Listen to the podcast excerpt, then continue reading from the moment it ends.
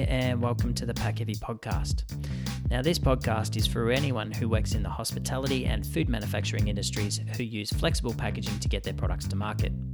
Featuring interviews with guests who have traveled the path that you're on so that you can learn from their successes and failures and engage in the mindset required to go all in on your vision. I call this mindset the pack heavy mentality, and it's primarily driven by deliberate action and extreme organization. You gather market intelligence, put a strong plan in place, organize the appropriate resources, and then confidently test your hypothesis against reality. So, if you're ready to pack heavy on your vision, you're in the right place, and I'm excited to have you here. Good morning, and welcome to episode 69, where today I have guest Margaret Coons, who is the founder and CEO of Nuts for Cheese, along for a good chat. Based in London, Ontario, Nuts for Cheese is an award winning manufacturer of organic, cashew based dairy products that are produced using the highest quality ingredients to create the world's best tasting gourmet vegan cheeses and spreads. You'll find Margaret's products Canada wide in both large and independent retail banners, online, and now in 44 locations down in the USA. On today's episode, Margaret and I dig right into the mechanics of the Nuts for Cheese business, from the seed of the idea right through to their current expansion plan, points of differentiation in an ever growing and competitive landscape, the logistics of taking on funding, and the value and importance of a meaningful company culture, and so much more. Before we start today's conversation with Margaret, though, just a quick two minute mention of our show sponsor, FoodPak. Now, FoodPak is a Vancouver based company headquartered in Richmond, BC, and having been in business for well over 50 years, it's fair to say that we've got the experience, knowledge, and capability required to ensure that you end up with the right flexible package for your business. We specialize in three specific areas. The first one being stock bags, which you could think of as a turnkey solution, custom printed bags, which is my favorite part of the business and what I do best, and our equipment offering like Sipromac vacuum chamber machines, PlexPack band sealers, and Repack tray sealers and thermoformers. We also have an outstanding in house service and tech team available to maintain and work on all of your equipment to keep you operational 24 7. So, if you're looking to get into the retail market for the first time and looking for some packaging, or you would like me to assess your existing packaging and equipment program, head on down into the show notes, click on the FoodPak website link, and check it all out. Uh, from there, feel free to get in touch with me by directly emailing me at hayden at foodpak.ca or by calling me on my work cell, which is 604 360 6790. Margaret, welcome to the show. Thanks so much for having me. Happy yep. to be here. Yeah, glad to have you on. It's a um I was just saying before we kicked off on the episode that I met you quite a few years ago at the CHFA.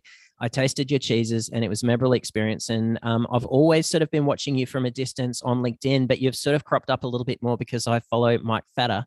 And I know that um, you're working closely with him now as he's an investor in your business as well. Yes, he is. Yeah, he uh, someone I've been in touch with over the years, but mm. he was actually um, on a panel of judges for CHFA East in 2020. We just launched our Nuts for Butter product line, yeah, and had um, we were up for an award for uh, most innovative CHFA product of the year, and Mike was actually on the on the panel of judges that uh, gave us the award. So that was um, how we became more connected and and kind of kept in touch over time and he officially came on board as an advisor in December and, and joined the company as an investor as well. Oh, so we're um, working together towards a, a, capital raise, and he's the the new chairman of our board. Yeah, that's really exciting. What a um, a great opportunity to have a guy with Mike's experience on board. Absolutely, yeah, it's been a ton of fun to work with him. It's uh, it's it's huge opportunity for us to, to have yeah. someone who's really lived it and, and been through it and yeah and seen it all. Yeah, absolutely. So we could definitely dig into that later in the podcast. But um before we kick off, where are you from? Where'd you grow up?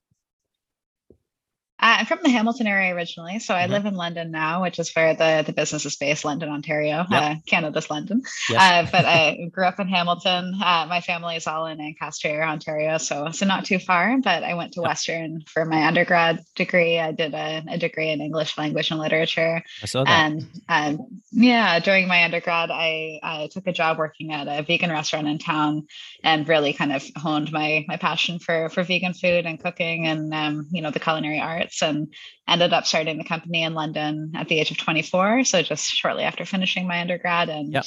been there, been there ever since. That's awesome. So you immersed yourself in sort of that vegan world and you must have obviously seen an opportunity out there. So when did you sort of like start mulling over the idea that this was something that you would like to pursue? Well, I've been vegetarian since I was about 12 and I've been vegan since I was about 19. So I have eaten every type of vegan product that I could ever get my hands on at a young yeah. age. And, you know, 15 years ago, there was a lot less available than there mm. is now. So I started making, uh, you know, creamy dips and sauces and cheeses from nuts and seeds and, you know, all kinds of various inclusions um, in my late teenage years. And through my work at the restaurant, ended up having the opportunity to really develop some recipes. Yeah. Uh, developed an interest in fermentation, um, producing, you know, um, alternative options or, or replicas of uh, more conventionally available dairy products and, and meat products as well. Mm. And it was just a ton of fun for me. And I put a cheese board on the menu at the restaurant at, at a certain point that became a very popular menu item. And it was so much fun for me to try out new recipes every week and yeah. experiment with different flavors. So I took it to a farmer's market and that was really the the inception was a farmers market in, in may of 2015 yeah yeah i see that. And so you know back as you were suggesting like when you first started to explore you know a vegan lifestyle and diet there weren't the options that you know there are today which is an amazing thing um you know that there's so much variety out there and it's obviously a growing segment in the market and you know you just have to go to planted expo or the chfa and you can see the the amount of businesses that are cropping up in this space. But back when you were getting started in 2015 with the business you know you were playing around with these recipe ideas in the kitchen. At what stage did you sort of figure out that this could be something that you could commercialize and you know take out into the world as its own unique product I think when I had first started the business, the couple of years leading up to it, I really had the dream of becoming a restaurateur. And I, I thought mm. that that was going to be my path. I'd been attending all of these seminars through the city of Toronto of how to own your own restaurant, different, you know, business building um, yeah. programs through different regional innovation centers. And it, it was really through that um, first foray into the farmers market where I started to realize that I kind of had something. I started having demands from small independent retailers, mm. local restaurants, um, small stores that wanted to actually carry the product. So, you know, I, I, feel like it was kind of a happy accident. It started out as a, a bit of a summer project, and then I ended up, you know, googling how do you make CFIA compliant food labels and yeah. bought a printer and vacuum sealer and uh, you know bribed some friends to help me package cheese in the middle of the night and I was renting the yeah. Renting the restaurant kitchen space I was working at after hours to, yeah. to produce the product. So that was my first ever commercial kitchen uh, that I worked out of. And, yeah. Um, it just kind of started to snowball from there until I was you know driving two or three days a week to Toronto with a Toyota Corolla full of coolers of cheese and oh, delivering small orders to, to independent stores. And yeah, then it was too late. I was in. You're in, and it sounds like it. You know, the product was validated very, very earlier on by you know demand. You know, that's pretty amazing. It was for sure. And I think the other kind of unique opportunity I had was to um, be right in front of the consumers at the farmers market and at the restaurant. So I had people tasting my recipes, tasting my products, giving me real time feedback. Yeah. And I think that that gave me an opportunity to really understand the consumer and have the yeah. consumer understand our, our vision as well. Yeah, that seems to be a common thread on this podcast that, you know, the value in being in front of your consumer at farmers markets or at least, you know, sampling with your consumers is, you know, it's extremely critical. Were there any, um, um, early shifts that you made based on the feedback that you received at that time? I think in terms of uh, feedback that we had really early on, we had a lot of flavor requests. So when we were smaller, yeah. it was pretty easy to be like, okay, you know what, you want a kimchi and black garlic cream cheese flavor? No problem. We'll do that next week for the farmers market. so I think that was a lot of fun to um, be able to kind of hit some of those demands. And I think early on I'd been experimenting with different ingredient inclusions and mm. we're a very um, you know staunchly clean label product. We don't use any gums or starches or fillers. Um, but I was able to have conversations with consumers early on to realize how important that was to them that yeah. you know perhaps I would have gone in a different um, direction and you know use something that may have helped add more stability to the product in the early days. And i think that the consumer feedback that that was not what the the market was looking for was uh, really helpful in, in developing the the product that we sell today. Yeah I guess the other question that I've got about those early days is, you know, scaling up. So, you know, you were making everything by hand and um, you know in small batches and i can imagine the fermentation process there's time you know involved and um, you know to scale it up and just produce more product it's literally investing more time and hands and energy into getting it out into the world did you have to adjust your recipes or was it like you were just doing small batches and a lot of them or did you increase your batch sizes and how was sort of the science and sort of the methodology of increasing your um, production to meet demand? How did you go about that I think one thing I always say is like a challenge that we've been through over the years, and like something that we've um, really worked through as a as a team and as a company is turning what was a you know a recipe from a restaurant kitchen to yeah. a formula that can be produced at scale. Yeah. So for sure, there's been you know some trial and error, especially when you don't have funding and you're a small business and you don't have the opportunity to buy the correct pieces of equipment. You do a lot of um, troubleshooting, a lot of things in kind of a scrappy way to to make it work, and it definitely requires, um, as you mentioned, you know, additional hours and additional people support supporting. Mm. Um, you know, I think it was it was some trial and error. Fortunately, like we scaled up our batches um, pretty organically and with a, a, reasonable growth pace. We've we've had a lot of growth over the years, but um, we've always been making multiple flavors, for example. So it was mm. never something that like swamped us. That you know, one day we were fermenting two wheels of cheese, and the next day it was 800. Yeah. uh, yeah. So we were able to kind of gradually scale our our processes over time, and then add different pieces of equipment that helped, um, you know, add efficiencies to the process and and streamline things. But for sure, there's been like hilarious hacks that we've tried over the years where we didn't have you know proper mixers at one point. So we're like, maybe we could try a cement mixer. you know, things things yeah. things yeah, like that that don't work, but you got to try it. yep. Yep. Uh, yeah. Oh, that's cool. Um, just looking at the competitive landscape of you know who's out there, it's it's becoming you know quite competitive and it's evolving quite quickly. And uh, you just have to go into a grocery store and look on the retail shelf, and you know it is busy there now. But the one thing that I identified pretty early on, and you know which set you aside from the others is the format that you sell the cheese in. So you suggested, you know, you sell it in those beautiful triangular slices. Is that something that mm-hmm. you landed on pretty early rather than selling a wheel and a small wheel? Uh, yes, it is actually because I started making um, for the restaurant actually like um, larger size wheel and then aging it in a wheel format and cutting it into slices for a charcuterie board style yeah. presentation. So for sure, I think that that's definitely something that sets us apart. And mm. you know, mm. we're really working to establish like the premium part of the um, you know organic natural plant-based cheese category. So yeah. Uh, you know, one thing I've always kind of said about um, the competitive landscape is is not so much like more the merrier, but that we're we're all building the category together. So, yeah.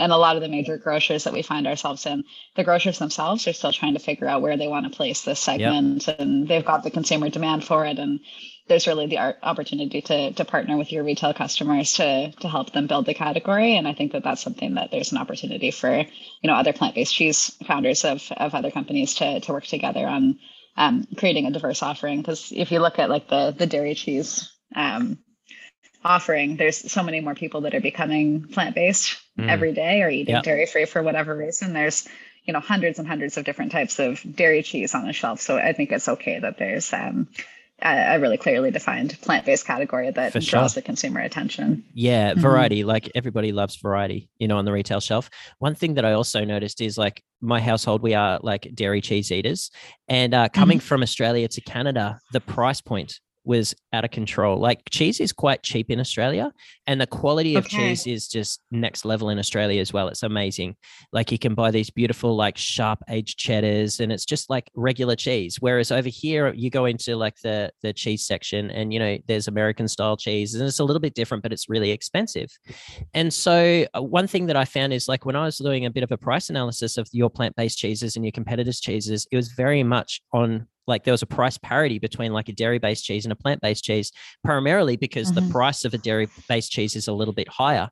How have mm-hmm. you found it? Like, I guess price parity is really important, you know, for consumers, especially, you know, when they're looking at like meat versus a meat alternative or a plant-based cheese versus a dairy plant-based cheese especially you know when they're potentially looking to you know make some lifestyle changes within their life do you think that that is sort of attributed to some of the success that you've had as well in that there seems to be some price parity I think in terms of um, you know comparing our product to a really artisan dairy based cheese, we are relatively on par in terms yeah. of price per gram. Yeah. Uh, that being said, I think that um, you know cheese is definitely you know as you're saying more expensive in Canada than in other yeah. places in the world, but there is also uh, subsidies for for dairy cheese producers in Canada that you know plant-based producers don't have that mm. that opportunity. So I mean, we're certainly sold at a premium price point, but I don't I haven't found that it's something that's been um, you know detrimental to our growth because yeah. we are using premium ingredients. We're certified organic. Like we really want to do that ourselves um, in comparison with uh, high-end dairy cheeses. yeah. Uh, that people can really have the the one to one swap without feeling like they're making a sacrifice. Yeah, yeah, yeah. Understood. Um, last question on the competitive landscape. So you've got like Lumi Foods, which carry Blue Heron Creamy or produce uh, Blue Heron Creamery cheeses.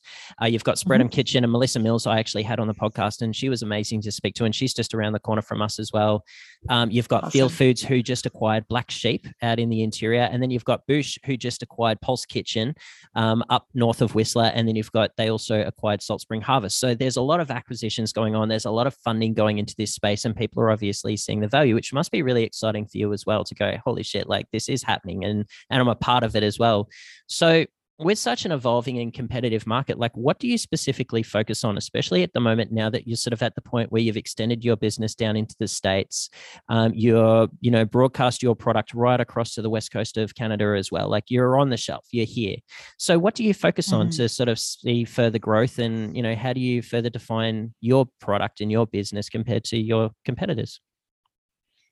For sure. I think first of all, I want to say like what a kick-ass group of uh, female founders and, Honestly, and yeah. list of companies that you mentioned. Yeah, yeah. Right. I've uh, had the pleasure of um, you know connecting with the majority of, of the women you spoke about, and you know Karen from Lumi Foods Blue Heron yeah. has been a, a, good friend of mine for for many years, and we connected in, in the early days, you know, through Instagram. Just were like, you're doing something cool. Hey, you're doing something cool. Let's let's meet up and have lunch. And yeah, I was so wondering I, I if you've read a book actually. Yeah, actually, if you open it up, I'm uh, I got to write one of the um, little forward notes oh, in uh, right. her book. Yeah, so we've, we've been connected for some time. Cool, cool. I think that that's something that uh, you know there's a sort of sense of like um, you know co-opetition uh, amongst the the vegan cheese makers. Like I, have always found a nice. Um, a friendly a relationship with with other people that are uh, operating in the space and a lot of you know willingness to to collaborate and, and support each other which which i think is really cool uh, but in terms of you know what we're looking to in in growing the company and, and developing new product lines and expanding our geographical region and still um, you know having our competitive advantages that set us apart from from everyone else, I think it's really about flavor. Mm-hmm. And I, I spend a ton of time thinking about flavor trends and food trends and spend a lot of my free time looking at, at pictures of food on the internet and you know seeing what new restaurants are up to what ingredients are hot and trending. And i think that that's that's something that uh, is unique about our products is that we do have a really um, distinctive set of flavor profiles that we uh, market across our cheeses and our butter line as well. And that's something that we would for sure keep in mind in terms of future product line extensions is um, you know what what flavor spaces are people not playing in what formats are um, not widely available or you know needing a gourmet high end um, option present yeah. on the shelf and, and things like that. Yeah. Where do you look or where do you find sort of the inspiration comes from? Is it coming from Europe? Is it coming from down in the States? Or what sort of part of the world seems to be leading the innovation in terms of like flavor creation and in the restaurants sort of world that you were discussing? I think you know a lot of the pages I follow are based in the U.S. Some mm. some in Canada, some in Toronto, some in Vancouver. I think there's a lot of cool food stuff happening in Vancouver and on the West Coast, but certainly like the entire West Coast, California, um, as well. There's a, a, lot of really amazing foodie culture that that's fun to follow, and then there's some some cool stuff happening in, in the UK as well that I, I like to keep an eye on, and um, you know some smaller plant-based producers over there making different, really unique, you know, yogurts or um, cheese alternatives or, or, meats made from from different things that are uh, not as widely available in, in North America yet. Yeah, yeah, it's cool, isn't it? Like it's hard to get washed up in all of the craziness of the world, you know, that's occurring right now. It feels really heavy. I don't yeah. know about you, but like, you know, the weight of obviously Absolutely. the world, the war going on in Ukraine. You've got like the tail end of what feels to be or what feels to be the tail end of COVID and Black Lives Matter and all of these huge movements that are going on. And yet there's still these like segments of the world that are sort of like still ticking away you know like you can still dive into your world of like you know what's going on in terms of flavor profiles and stuff like that. So for me like when i feel a little bit overwhelmed with what's going on with the world i just sort of like focus on like you know segments of like the industry that i'm interested in and sort of re-immerse myself in that. Obviously really lucky i've got you know two beautiful kids and a wife and i immerse myself in the family. So you know like for me it's really nice to know that like even though at times the world feels as if it's falling apart you you can sort of realign yourself and refocus on sort of like things that just are always there for us and i hope you find the same thing when you're doing your research in that space too yeah, I do for sure. And I, I, think that, for sure. I'd, I'd echo that there's a, a, lot of big, heavy world events happening and yeah. now and, and happen for for some time. Uh, but one thing I find really inspiring about the natural food space and the plant-based food space in general is that there's so many people that are really trying to work towards continuous improvement in their own businesses and their yeah. own lives and they're they're working to share you know feeling better doing good mm-hmm. helping um, having value and mission driven businesses that are um, making positive impact in the world and i find that that's a that's a nice place to kind of recenter myself yeah. is to to see all the people that are um, you know, making businesses happen not just for profit but also for for purpose and for for people. Yeah, you nailed it. Um, you've got a lot going on in that space. Um, you know, I was having a flick through your website as well, and you are absolutely a purpose-driven company, and you're doing a lot for your employees. So, did you sort of want to give some insight as to sort of some of the initiatives that you've got going on? Yeah, absolutely. I think, you know, team culture is hugely important to us and, and has been from the beginning. And I think, uh, you know different certifications that we we hold as a company um, have been important to really demonstrate those those markers and those initiatives that we're, we're really committed to. So we are you know women owned business uh, certified company. We recently achieved that certification uh, about a year ago. We're also a certified lgbt owned business enterprise. Uh, we're organic certified. We um, you know work with all kinds of different community organizations within our own community and really try to foster a work environment that people feel very comfortable bringing their their full selves to work every day. We've yeah. uh, been fortunate to be awarded uh, best place to work um, two years in a row in, in London, Ontario, where we're based. And so, you know, a team team culture and you know work experiences is absolutely paramount because we're you know creating a premium product and we want people to feel awesome about the the, the work they're doing. Yeah. And I think you know the sort of big three reasons that people want to be vegan or eat plant-based products is um, you know people's health uh, the environment and, and animal rights. So i think there's that kind of you know altruistic vision um, a little bit inherent in, in anyone who, who wants to come work at a company yeah. like nuts for cheese. Yeah you nailed it. Um, congratulations on all of your success in that space too. Um, obviously these things don't happen. It takes a lot of energy and a lot of sort of like you know a, it takes a vision to sort of create something like that out of nothing.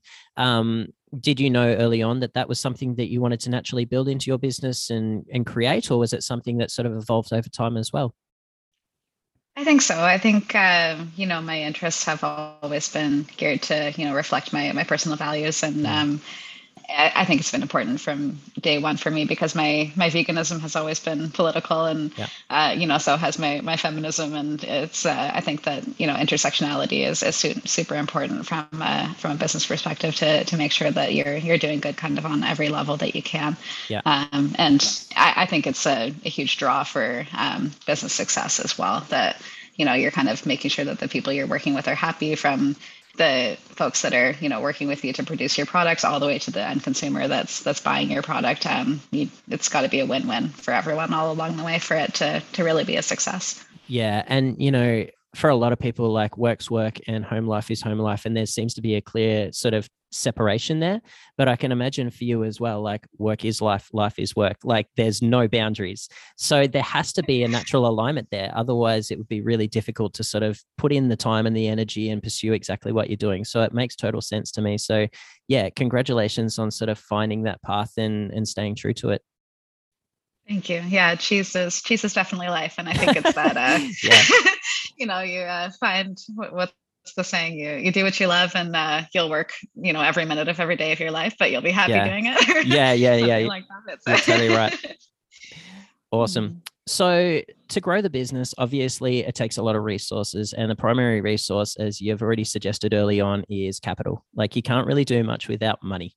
So, talk to us a little bit about, um, you know, setting up your business so that it was successful in the in the fact that you've received funding, um, but also if you could give some advice to anybody out there who is currently got a CPG, food based CPG business, and they would love to grow their business and they're seeking investment, what advice would you give them? Sure. Well, I think the first thing I'd say is, you know, it is incredibly hard to grow, especially a manufacturing business when you've got own manufacturing and, um, you know, physical people working at your plant yeah. without capital. Um, that being said, we really have bootstrapped the company uh, since 2015 and have only started raising capital for the first time within the last few months. So, mm-hmm. uh, since the very beginning, you know, I've had some some friends and family, minority shareholder investment, and and a few bank loans, but it's been it's been scrappy. It's been bootstrapping. It's been, you know, re um, investing every single dollar that we've made on profit right back into the company. And finally, it feels like we're we're at the stage where it, it makes sense to be uh, receiving some some larger investment to to grow the company and achieve our our growth plans. So, um, you know, Mike uh, Fata coming on board, Dror Balshine from Sol Cuisine recently joined the team as a oh, cool. shareholder as well. Yep. Uh, so we're we're really working on building a you know incredible team that can help us accelerate the growth and um, achieve those you know next levels of, of goals that we have for the for the organization.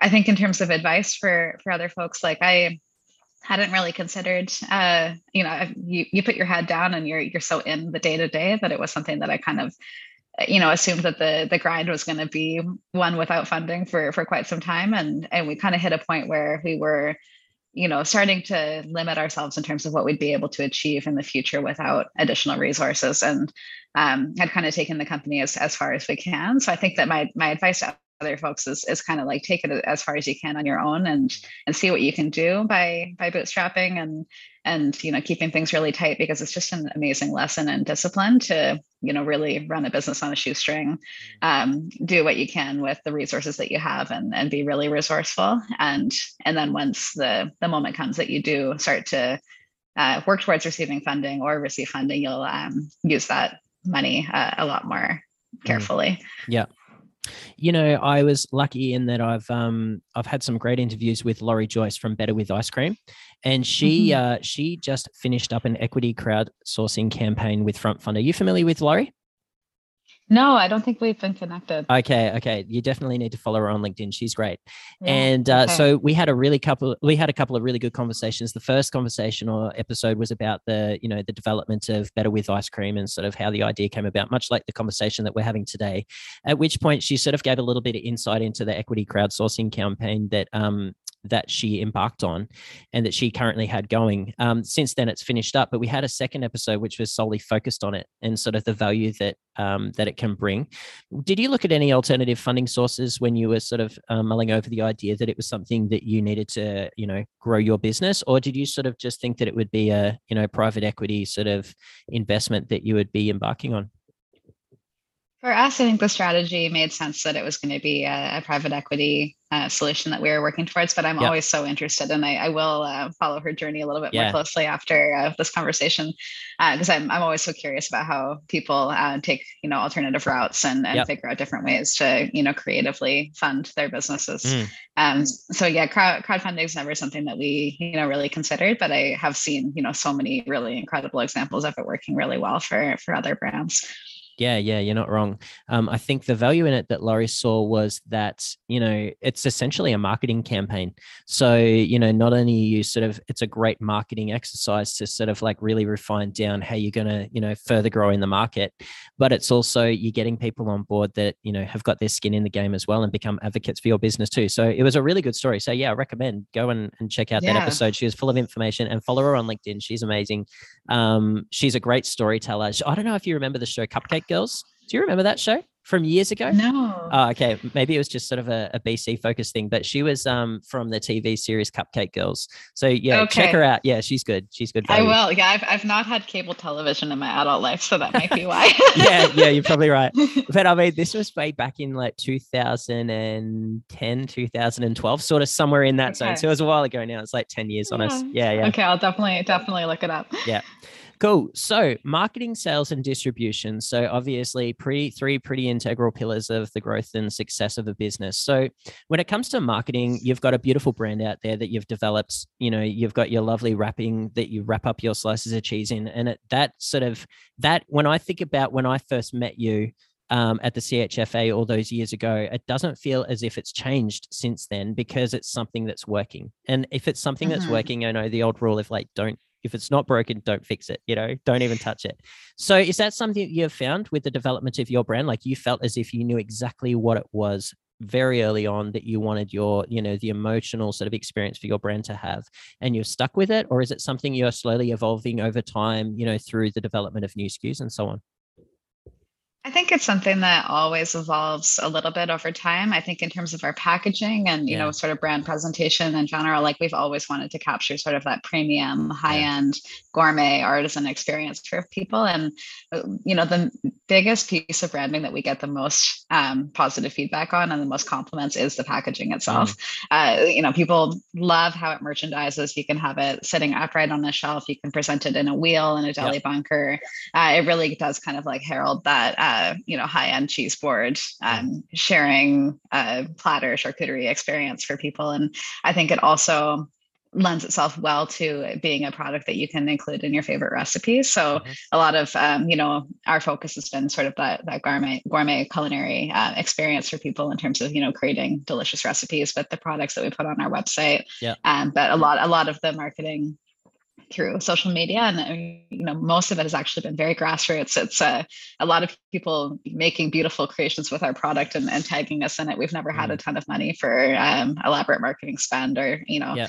um, elaborate campaigns uh, but a, a, lot of it really has been people loving the the presentation of the box or the the wedge itself yeah so it's sort of content that's created by the end user which is really cool so you know obviously social media there's a really low barrier to entry to actually get the word out about your product as well. How many hours a week early on do you think you were sort of spending on sort of those, you know, the social media piece? Was it something that you focused on? Was it sort of something that was on the side where you were busy in production? Like, how did you sort of slice and dice it?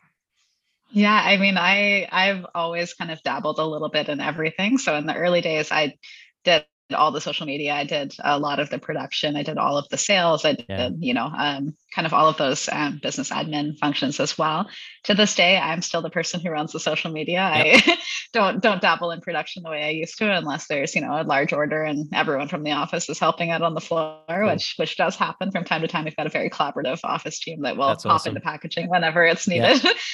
um, yeah, but that being said, like I probably spend a few hours a week on on social media. It's not it's not my area of expertise. I've had no formal training in it, but it's yeah. it's something that we've we've built a really nice organic community and, and strong following. And it's been fun for me to have that um, sort of like venue to be able to connect with our, our consumers and our fans and supporters uh, directly over the years. Yeah, for sure. Now, when it comes to sales, obviously, like you would have started off at the farmers markets, which was a very, very like, you know, personal transaction. You know, you knew your consumers' faces, you pay attention, even knew their names and saw a lot of repeat business in that space. And then it sort of just grew out from there. And now you're from coast to coast. So, you know, having those personal relationships has probably changed to a relationship with a distributor or a broker and so on. So, talk to us about the early days and sort of how it's morphed over the time and now obviously you're down in the states and sort of how you've managed to build those relationships and grow down south as well. Yeah i i will say that those you know early relationships with direct consumers from the farmers market a lot of them I, I still maintain to this day. We still have people you know writing us on a regular basis like i used to buy this you know six years ago at the farmers market and yeah you know, I, I knew Margaret when she used to work at the restaurant and, and things like that. So I think that that's so much fun for me to be able to maintain some of those relationships. Um, and, you know, over time, we've had to, of course, multiply my efforts that way by bringing in people who can help distribute the product and who can yeah. help represent us at store level. And uh, one thing that's you know been important to building our sales and, and building our brand is still me connecting personally with a lot of our buyers and um, key contacts at our uh, major accounts. So i still attend you know every sales meeting i possibly can personally. I still attend every trade show so that i can meet um, you know every broker rep in, in real life and, and distributor rep and, and hopefully some consumers as well. Uh, but we have an awesome sales team that you know really does reflect the the vision of the company and communication style that's coherent with um, you know my original vision from those those early days. So we have um, you know people that represent Canadian sales, uh, people that represent U.S. sales, and we've got a, an awesome in- internal sales director, some business development managers that work with her, and uh, yeah, incredible brokers that really do set the tone well with our with our customers. Yeah, cool. How did you find, you know, the early days of building those relationships and, you know, when you were evaluating, you know, uh, distributors and brokers to bring onto your team, did you have sort of a set criteria that you were looking for? And, you know, did you interview a couple before you landed on who you were with? Like, how did you go about that? Oh, in the early days, uh, yeah. it's really like who will who will take you. Yeah. you know, it's yeah. Uh, yeah. Um, but I mean, in, in, terms of building the account list from you know zero to I think we were at about 70 independent retail accounts before we brought on our first distributor. Yeah. And I would reach out personally to every health food, uh, you know, kind of pick a pick a region and reach out to every health food store in the region and say, I'm going to come to Waterloo next week and I'm going to bring samples for your store. Here's our sell sheet. Here's who I am. Here's what we're doing. You know, do you have five minutes to meet with me and do a tasting of the products? And really, like that's kind of one by one how we got. Retailers on board who weren't reaching out to us and we were fortunate to have a lot of people reach out to us in the early days as well who you know they they saw an opportunity to have a gourmet plant-based cheese offering because at the time there was really only shreds available yeah. Yeah. and you know as you've seen the the shred market has exploded um, which yeah. is which is cool but there's so many options now and it really i think that was kind of what set us apart in the beginning and around the time that we had I think it was when we had hit about 50 retailers, I started to think, okay, this is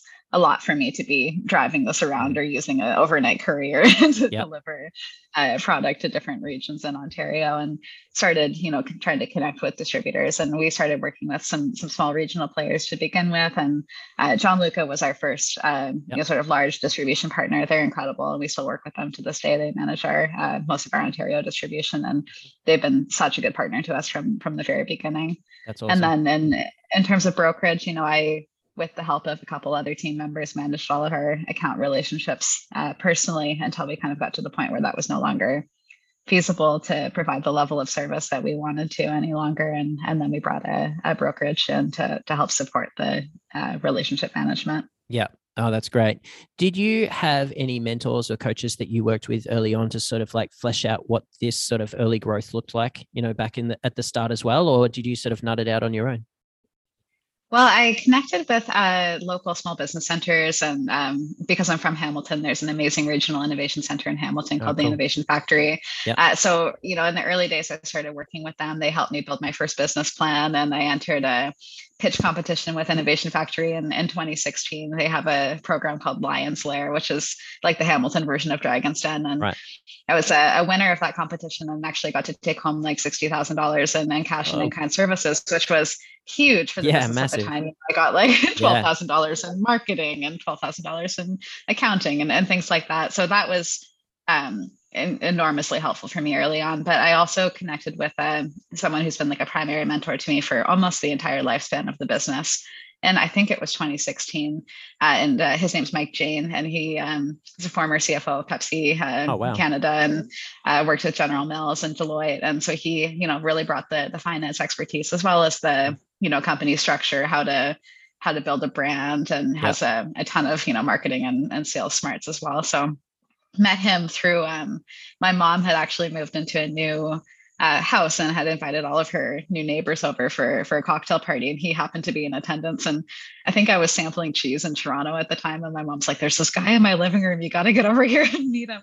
And uh, so I, I drove over there on my way back from the demo and he just like grilled me for half an hour and was like Yeah. you're still working part-time at this restaurant. What are you doing? You got to quit. You got to follow your dream. Like make this brand a real thing. And just like I was kind of spinning after that conversation, like who was that? And then you know he called me Yeah. a week or two later, like you know I think I could think I could be your mentor, and uh, he he's been with he's a minority shareholder in the company as well, and Wow. uh, has been has been with me ever ever since. So Yeah. yeah. hugely hugely grateful for for that relationship. It's shaped the business over the years. Yeah. You know, having somebody in your corner right from the start makes a huge difference because they can see something in you that you potentially can't see in yourself and in your business as well. So, yeah, that would have been awesome to sort of get that little boost and sort of you know, did it give you the confidence to go, yeah, this is something that I'm going to do? Like this, I am going to quit my job and I am going to invest all of my time and energy into this. Is that the push you needed? Or did you think that you're almost there and it was sort of just the nudge that was required? I think I'm a bit of a personality that is like I can do it all, and so you Yeah. know I think at the time I was probably like, oh yeah, I can work you know hundred plus hours a week and be fine course you can. forever. Yeah, And- yeah.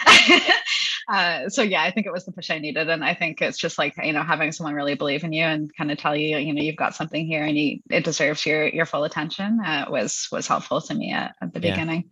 That's great. Um, okay. Now, exporting down into the USA is a huge deal, especially for a Canadian business, just due to the size of the market. Like it's insane. I was saying a couple of weeks ago, and I can't remember too. Oh, it was to Melissa from Stratum because she's just uh, mm. she's entered down into the US market as well um, here Amazing. on the West Coast. Yeah, and I mean, there's a greater population in California than there is in Australia alone. Like it's insane. And yeah. um, so, you know, going down into the states, it has the potential to make you, and it also has the potential to break you, just due to the the vastness of the business and you know the amount of energy required to get down there as well. So before you entered the US market, what were you considering? You know, did you bolster any particular parts of your business to ensure that you'd see some success? And did you engage in any programs before you went down as well? We didn't engage in any programs. We have um, similar to the TAP program that's yep. in uh, Vancouver. There's something in London through the Small Business Center and the London Economic Development Corp that does provide some support. We have connected with EDC uh, yep. as well, just for you know advice and guidance, and uh, a few you know U.S. based mentors that that helped us kind of figure out the logistics and mm. you know how to even just ship something to the U.S. But we started slow. Uh, we started with you know a couple accounts that we were shipping directly to, and then a small distributor, and kind of similar approach to we took in in Canada and certainly shipping directly to small accounts in the US is, is a loss leader, but it allowed us to kind of get a, a foothold and, and figure out the demand and what the cost would be before we took it to a larger scale. And I think, you know, a lot of people talk about how hugely expensive it is to to play in the US market, especially coming from Canada, and they're they're not wrong. Uh, so I think that there's definitely like a, a margin consideration there, and um, you know knowing what your promotional costs are going to be before you mm-hmm. take too big of a leap, and it, there's also you know longer times to receive payment on on orders from yeah. us distributors and, and things like that but we've been super fortunate to um, you know gain a, a, foothold in yeah over 44 states in the last you know year and a half and it's it's gone really really well i think you know all things considered there for sure it's um, you know challenging with freight and you know shipping smaller orders and yeah.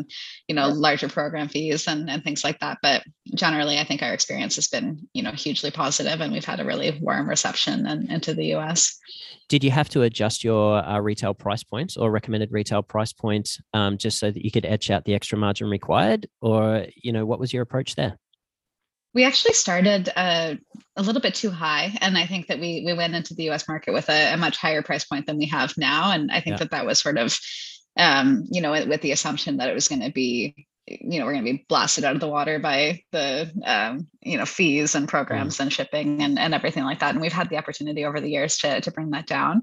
So uh, we are you know relatively um, on par with the, the exchange rate with our, our pricing in canada.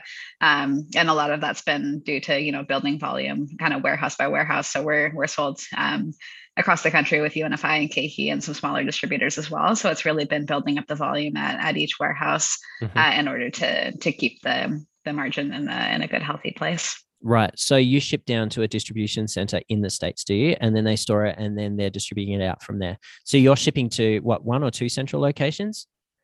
I think we're in uh, 19 distribution oh. locations across wow. the U.S. now. Okay. yeah, so, so they're they're yeah. it's pretty regional. So you know, UNFI and KeHE and yeah, you know yeah. all of the other players will have many many warehouses each, and so we're kind of opening up region by region. So we'll get some we'll get a chain or some demand from a group of stores and in one area, and then we'll open up that warehouse. And yeah, yeah, I think I think we're at 19 currently. That's amazing. So you're just receiving POs, building pallets, shipping them out. That's what it looks like. Basically. Holy. That's what it looks like on a good day. yeah, on a good day. Yeah, exactly. Cool. So I can imagine that, you know, over the seven years that you've been operating the business, there would have been multiple failures or apparent failures that have, you know, sort of set you up for your current success right now. Do you have any sort of memorable failures that you can reflect on? That's a good question. I think in terms of memorable failures i think the the biggest thing that kind of comes to mind is a, a failure to find work life balance yeah. Uh, yep. and that you know c- comes up over and over and in all kinds of different manifestations and i think that that's something that's been a huge lesson uh, for me is that mm. if you don't have the work life balance if you don't find balance and and you know all aspects of your life and prioritize self-care you can you can burn out because there is always something to do. There is always work to do. And even if you work 24 hours a day it still wouldn't be enough. So i think it's it's kind of balancing that that drive um, that most you know entrepreneurs have to endeavor into something crazy like starting your own business and trying to manufacture products that you're going to sell all over mm, the place. Yeah. um, and and you know finding what's what's reasonable and sustainable. So i think that you know there's been a few times that you know it's throughout my career that it's um it's gotten out of whack. And you know the work has taken precedence over you know finding you know good i'm a libra right? So i'm, I'm always seeking balance and, uh, and, and never quite finding it. But uh, that's that's sort of like the biggest um you know i think piece that i'm i'm constantly working on. But in terms of like there's there's little failures every day and i, I don't really call them failures. I, I call yeah. them opportunities. Yeah. and yeah. i like to look at it that way. It's like if you're not if you're not failing at something then you're not doing Trying. anything. So there's yeah. yeah exactly. There's you know constant opportunities i'll call them for improvement. And we're definitely like a very continuous improvement um, minded organization. So yeah. working to to get better every day. That's awesome. Yeah my grandfather who just passed uh, two weeks ago actually his um oh, I'm sorry. no that's okay. He was an amazing man and he had some amazing sayings that he used to tell me as i was growing up. And one of them is if you're not making mistakes you're not trying. So mm-hmm. yeah, I like it, it brings very true with what you just said. Yeah. Um, this sort of question dovetails nicely into what you were just discussing. So, if you had the opportunity to go back and whisper into your ear back when you were getting the business up and running with the knowledge that you currently have now, what would you tell yourself? I think it's uh, you know striking. It's it's like I mentioned, striking that balance behind between um, you know getting really excited about things and also not taking things too seriously. Is uh, I think as an entrepreneur, when there's tons of things happening, you can kind of be on this like pendulum ride of an experience of you know one day things are amazing and the next day and you you know you see those yeah. sort of charts that are like here's what life is like as an entrepreneur and it's like a you know bar graph that's like up and yeah. down of uh, you know riding some some roller coaster. I think um, you know just to keep yourself level and and focused and um, you know calm enough to be able to achieve the things that that you're working towards. It's uh it, it's really you know striking that experience of, of never getting too excited about something and, and never worrying too much about anything either because either way you're gonna have to push on. And um i think just kind of trusting that you'll you'll figure it out uh when you need to. Yeah, and you know, it's it would have evolved as well. Like you know, being a, a, team of one, you know, doing everything, to now having employees and you know, leading a team and sort of being, you know, setting the the standard and also the air of the business and sort of like how you want the business to operate you're sort of like that your demeanor is sort of like what is going to determine the way that everybody else is feeling within the business as well. So how did you find it? Like i guess you'd worked in kitchens before you'd managed the restaurant and the cafe before or sorry the restaurant before and the kitchen before. So like leading a team wasn't something that was new to you. But like have are there any sort of key lessons in terms of like leadership or management style that you could sort of impart on everybody I think that what you said is absolutely true. That you know the way that you are, um, kind of in any aspect of your life, is going to impact the team. And so I think it's it's about you know striking that balance of making sure that you know expectations are clear and also communication is clear but um, you know that everyone's trying. And i think people that have joined your organization when you are a, founder and you're starting something from nothing people are taking a chance on you and yeah. um, you know they're going to need support and encouragement. And it's different than having a, a big corporate structure where there's going to be you know this is the way that we onboard people. This is the yeah. way that we do this. It's, it's something that's different every day. And yeah. Yeah so yeah we, you know like all, all of that. Yeah. and uh, i think you know you're asking people to to wear a lot of hats and so i think there's there's something around you know keeping your expectations high and yeah. keeping people motivated to to want to do better every day but understanding that you know you're probably not hiring a c-suite level person who's got 25 years of experience when mm-hmm. you're you know starting something that's grown from a farmer's market and so yeah. they're they're growing with you and it's yeah. uh it's really about you know build, building the building the ship together as it's uh, going out to sea yeah that's really well said Margaret, if we were to fast forward a year from now and you could say to me that you had had your best year ever, what would you have accomplished? Oh, good question. I think uh, fast forwarding a year from now, what I would love to see uh, is some some new product lines launched, which I won't say too much about today because it's uh, still in development, but we're looking to to launch some new product lines uh, early 2023 that we're we're really excited about.